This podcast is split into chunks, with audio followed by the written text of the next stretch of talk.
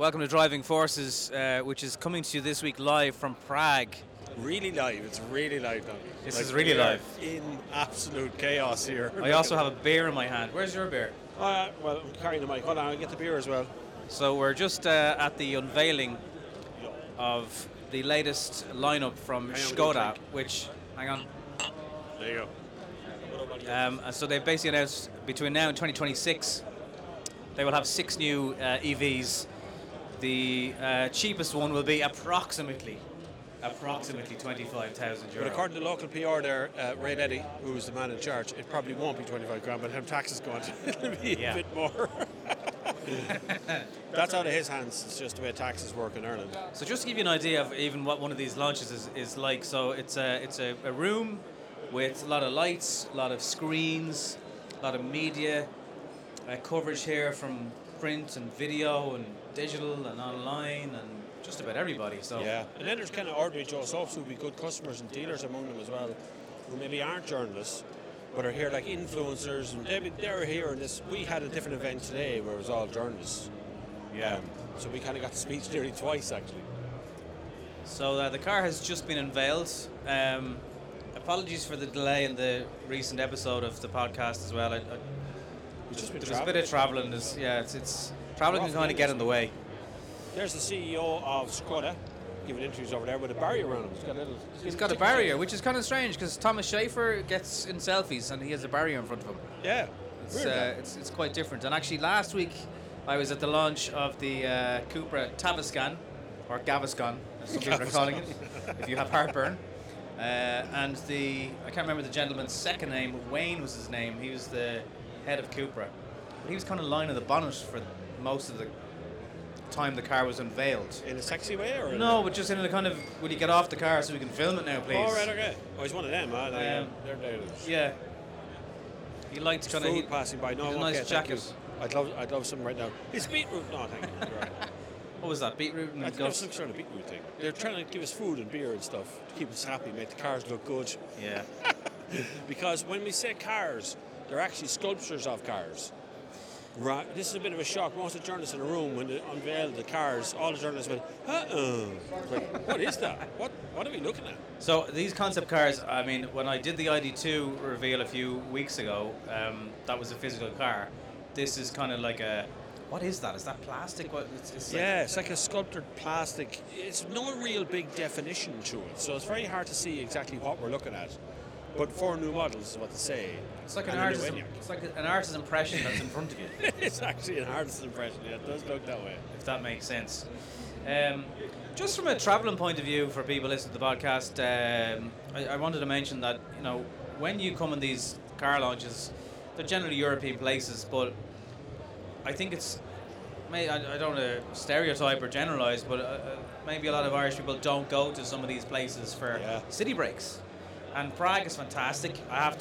Berlin, I can't wait to go back again. Berlin was a brilliant city. Brilliant. Slovenia last year was beautiful, and just, maybe not somewhere you think of going. But this trip was your first time on a Bolt scooter. How did you find that? Bolt scooter. That was actually, I was thinking about it first thing. This is going to charge me an absolute arm and a leg to do what we're doing. But you convinced me onto it. Now I can ride a scooter. I'm fairly confident on bicycles and scooters and skateboards and things like that. So jumping up was fine, but. The cobblestone streets are a killer, but if you want to get around the city, and I mean all around the city, into the pedestrian areas, and you want to do it on mechanical transport, the Bolt scooter is all you need. We went right down onto the Charles Bridge yesterday with those little scooters zooming about the place. You need little nerves of steel, but speaking of nerves of steel, we went into, so there's lots of cannabis shops here, and we went in and we, like two little schoolboys. Two little paddy. And we don't smoke hash, no. So your man said, you guys smoke? And we're like, no. And he goes, okay, well then you need to try gummies if you don't smoke. And even the gummies we chickened out of. Yeah, we chickened out of that as well, yeah. We want to cut one in half at one point to see what would happen. Just to try it. Just such children. So the Bolt scooter, the currency here is obviously different. In Berlin it was 26 cents a minute. Didn't really tell us that here. Just gave us a total how much the journey cost us. It was about €9, wasn't it? Yeah, they were a little bit different. Now, Derek, who's with us in the trip as well, said the guy who founded Bolt is 30. So, clever idea. It is. It's a pity that it's something that is missing in Dublin. hugely. We don't even have legislation that covers. Yeah. And yet yesterday we hired four scooters. I can't remember how many we hired in the end. And we had a ball on them, like going around the place, each of the little parts of industrial estates and having fun. It was absolutely deadly. No, thank you. Thank you. We didn't kill anybody? Will in a minute. Nobody killed us. He's referring to food there, by the way. There's more food, Jerry. Just in case you just want to elaborate on that a little bit. Nobody flew about. Nobody got around. Curves, absolutely. But the great part for me was, if you'd have hired a car, we would have had to park on the edge of the pedestrian zone trying to get in. And it's very full here. Cars driving here is quite hazardous, I think.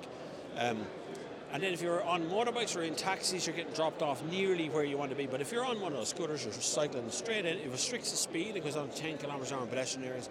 But you can get all the way into all the pedestrian areas and stay on the scooter and keep moving. Still got to find parking zones, which is a bit of a problem. Yeah, well, in Berlin, you could just dump it literally wherever you wanted once it wasn't blocking a pedestrian crossing or a footpath. But, yeah, it's just, I mean, I know Dublin isn't a huge city and you can walk from the top of O'Connell Street to Grafton Street in a few short minutes, but, you know, if we had that option, I don't think it would be a bad thing. Oh, I was very happy yesterday zooming about. The only thing was cobblestones. Just down around the Charles Bridge there, my spine was shattering going over some of them cobblestones. You ever see someone using a pneumatic drill? Yeah. It's like that, except you're on two wheels. Chaos. Two wheels. It's some launch, I have to say. We've had, this is our third day. Well, I stayed in Dublin. You did? On Sunday night. I could see your house in my hotel. But I stayed in Dublin, and then we came out last night, and then today we've been here, and we're here tonight again. So we're staying one more night, and then we're going home tomorrow. But it's been, like, I've learned a lot, I suppose, about Skoda, the brand, but to do the sculpture thing, it's very hard to make any definition on those sculptures. It is, so. Yeah. I mean, the car looks quite like a Range Rover Evoque, actually. It does a bit, yeah. But, and then there's the, maybe an Enyaq or it's Kodiak, or who knows what that's going to be. It could be anything in the end. There's no real definition. We did put up videos of the Skoda Vision 7S on both our channels if you want to see that. Yeah, go have a look there if you haven't. I mean, you put up a video of it last year. That is Skoda's 7-seater EV. Yeah. A lot of people talking about the Kia EV9. It's a direct competitor for that. Yeah, it is, yeah. I think they both have similar-sized batteries. They both promise a range of between 600 and 700 kilometres.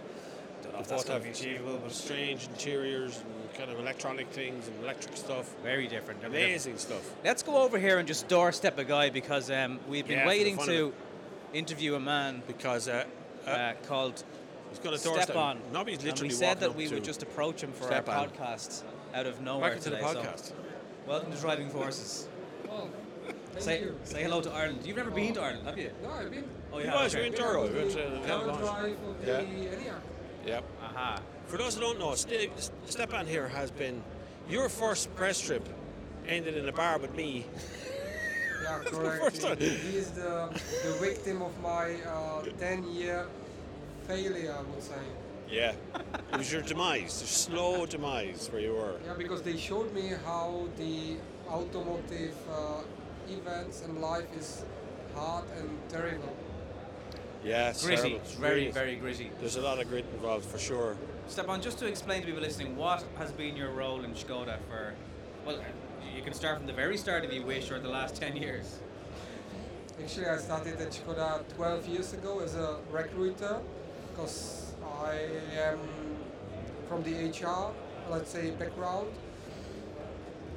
And I recruited few people into Skoda and end up somehow in PR, where there was a last position, and the boss called me that if I would like to fill the last position, but few months before I didn't know what PR is, so it was some kind of marketing, but when I say now marketing about PR, I would kill myself.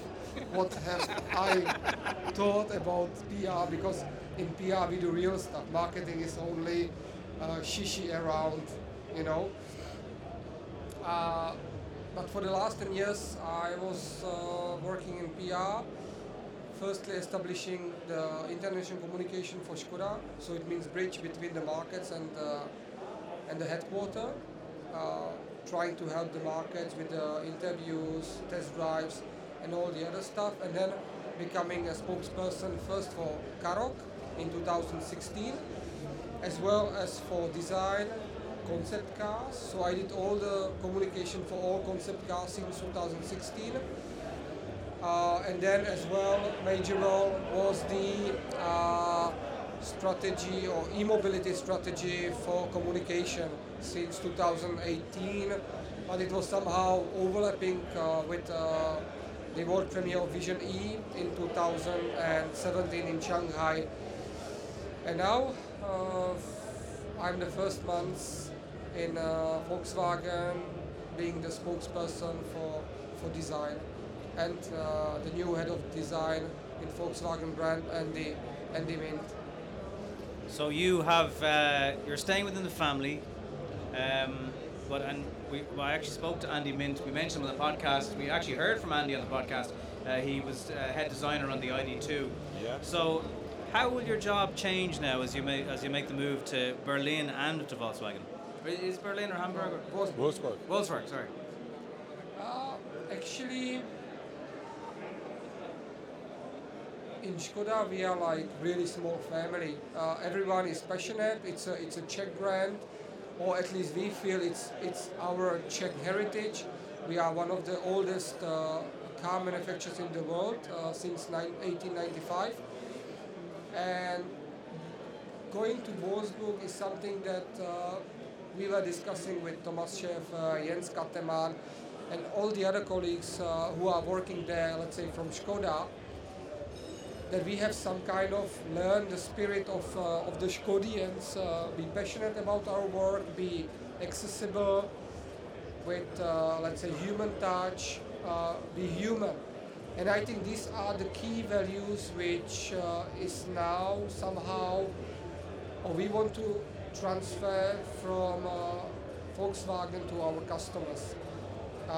Be approachable, be human, be the love brand, be passionate, as Andy said in your interview. And this we would like to somehow transfer not only to the customers, but as well to the employees of Volkswagen.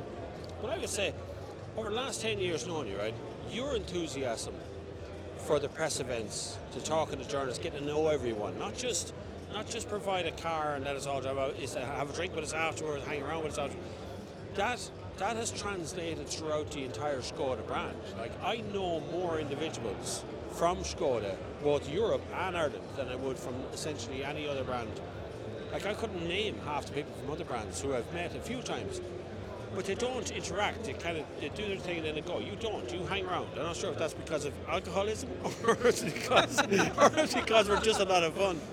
No, it's we are trying to make our work as a hobby, as a passionate as much as we can, and as well we are trying to suit the events to that we are having fun. Actually, on one hand, make it as much customer oriented, so we are always really taking care and thinking about how the customer, so it means journalists would love to see the event and the customer journey, so as smooth as possible and as enjoyable as possible. So easygoing. We implemented last year. We are bringing on all our events Czech traditional beer, the Pilsner, which is super nice, super famous around the world. And we are bringing 2 to 4 guys who are teaching the journalists how to draw a beer or draft a beer. And these are the small things where you see the Czech, let's say, innovative culture, passion and fun to work. Well, I can vouch for that, because the worst hangover I've ever had on a press trip was for the Skoda Enyaq Coupe last year. This morning, actually. By the way, Stepan, obviously you pronounce Skoda correctly, but in Ireland it's just called Skoda. Even the ads on the radio are Skoda. So, and if I say Skoda, which I say it properly, somebody will type SCHODA and the comments comes on as if I'm saying it wrong. As we phase into, I mean, when you started in Skoda, there was, I mean, I'm sure the electric cars were visions, but they hadn't arrived yet. When you look over the next 10 years, there's going to be a lot more interest from the Far East when it comes to models. How much will traditional established brands like Skoda and Volkswagen in this part of the world, will they keep an eye on what else is coming, or do you just focus on your own house? I would say both. We have to keep focus on what we are the best. So it means bringing the traditional cars, means in the genes or the genes of the traditional cars to the EV family. So let's say in Volkswagen into 2026 we will introduce at least 10 electric models, and we will phase out the ICE cars latest in 2033. So it means that we are really looking, and the future is only electric, and we are looking to bring the best possible electric cars on the market as soon as possible to suit our customers. And I think this is what Andy said and was saying very clearly. He's transferring the historical attributes of models, of important models like the Golf 1, Golf 4, the Scirocco, the Beetle, the ID Buzz to the new cars. So you will see elements on the new cars from the other cars. So to make really the brand, the love brand, how the customers perceive it for the last X or number of years. But as well, we have to look on the east side of the world what the car manufacturers from China, let's say, and Korea are doing, and be somehow competitive and to make ourselves better. Because without the competition, you will always not deliver. So the competition makes you think harder, work harder, and deliver, I would say. That's fair play, yeah. Keep on your toes.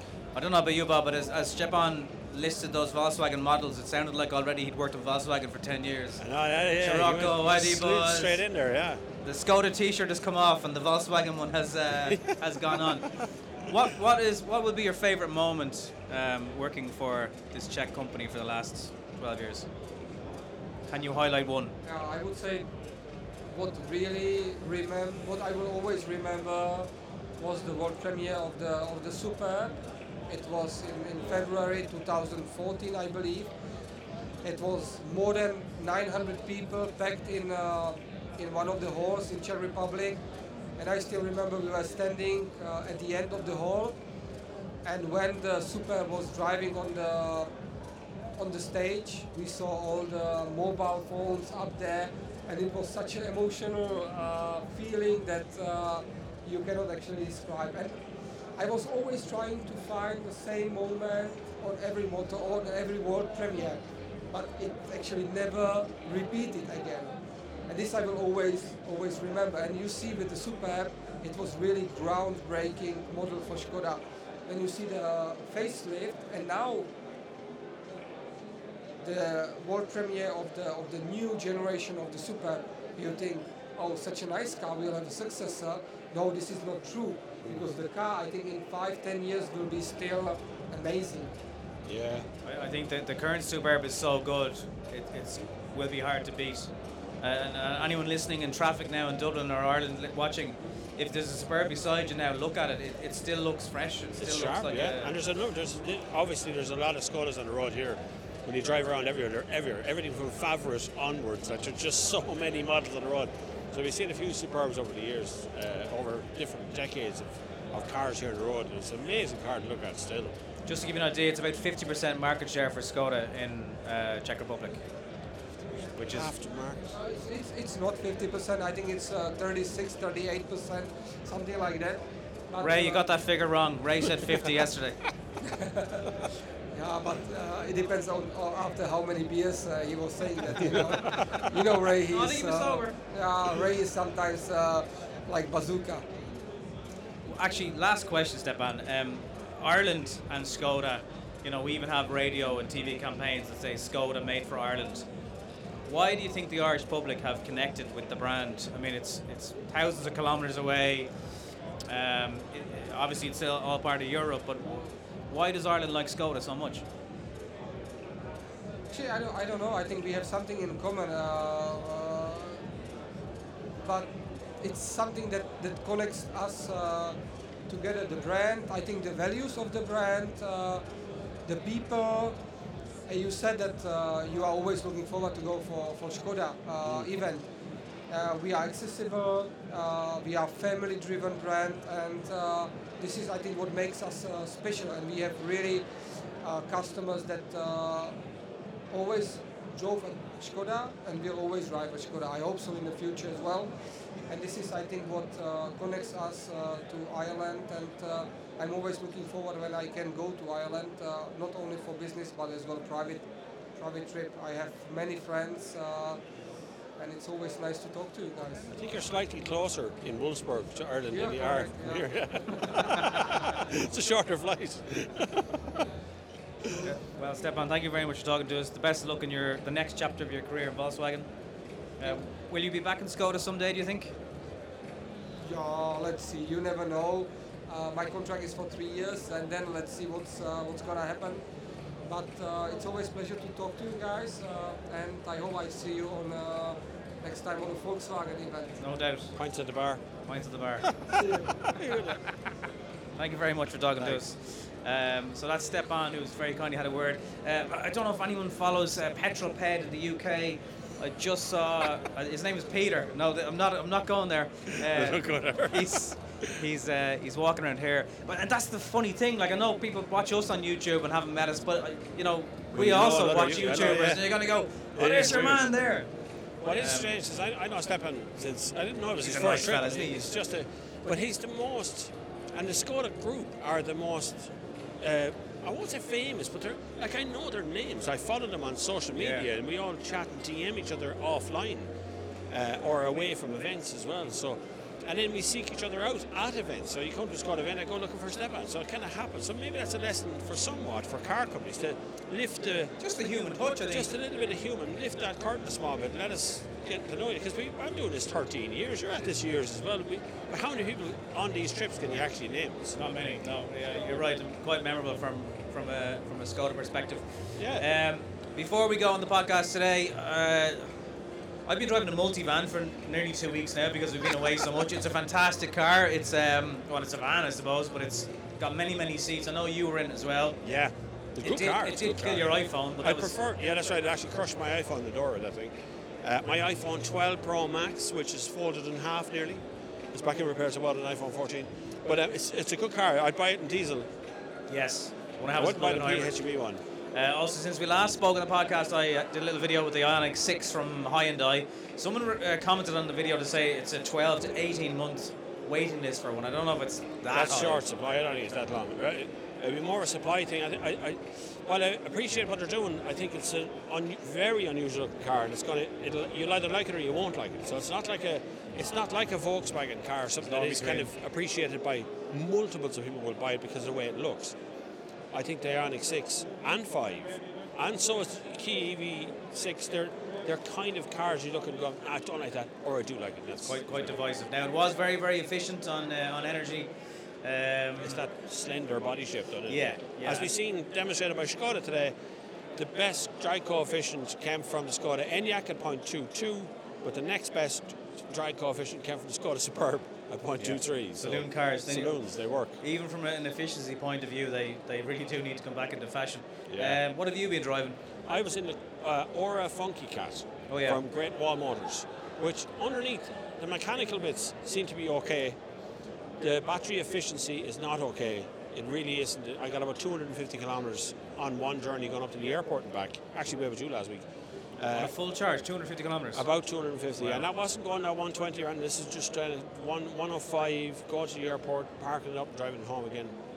About 250, I'd say, out of it. 300, I'd say, at a stretch. 400 if you're around the town, maybe, but I didn't see anywhere near 400.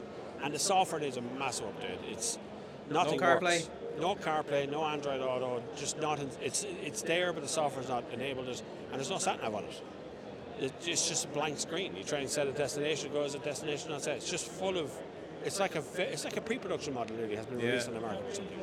But it is at 40 grand. It was pointed out to me.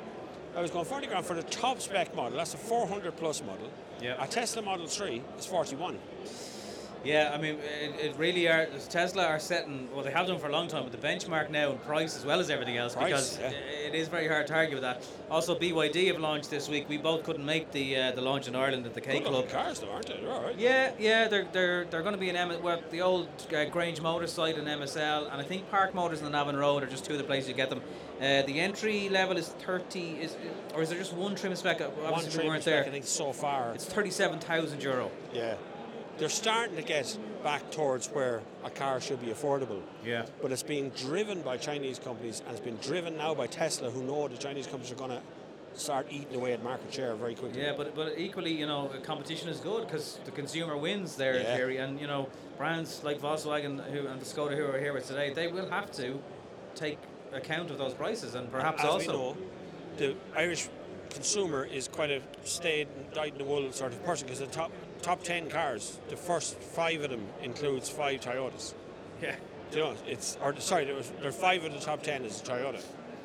And then you have Hyundai Tucson's in the top, which is an SUV, and then Sportage next is another SUV. We like what we know in Ireland, there's no doubt about it. There's no imagination to stop that at all.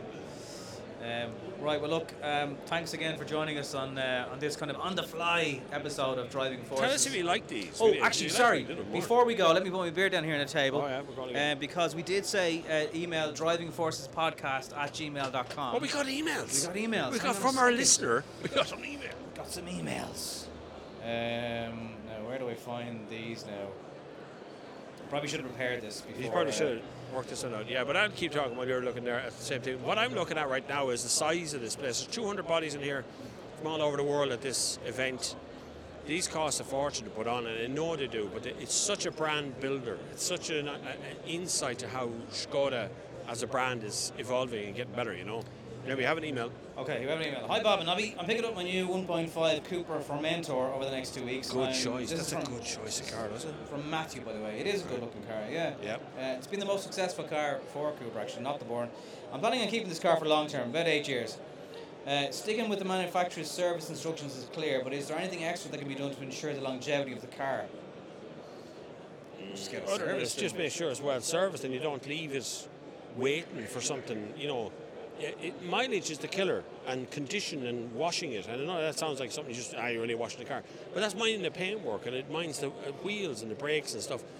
If you maintain something, it's easier to keep it, and it gets cheaper as it gets older to maintain. Like my Seat Leon was maintained to an inch of its life for years. I haven't serviced the thing now in 2 years. It's just, it pays you back over time. If you've looked after it all along, it does pay you back. So mainly servicing would be the main big thing of it, I'd say. He just goes on to say that I'm not ready for electric cars myself as I'm living in Cavan and working in Dublin, do regular long drives, making electric out of the question for me. I don't know if Cavan to Dublin is out of the question. It's not very long, no, really, these days.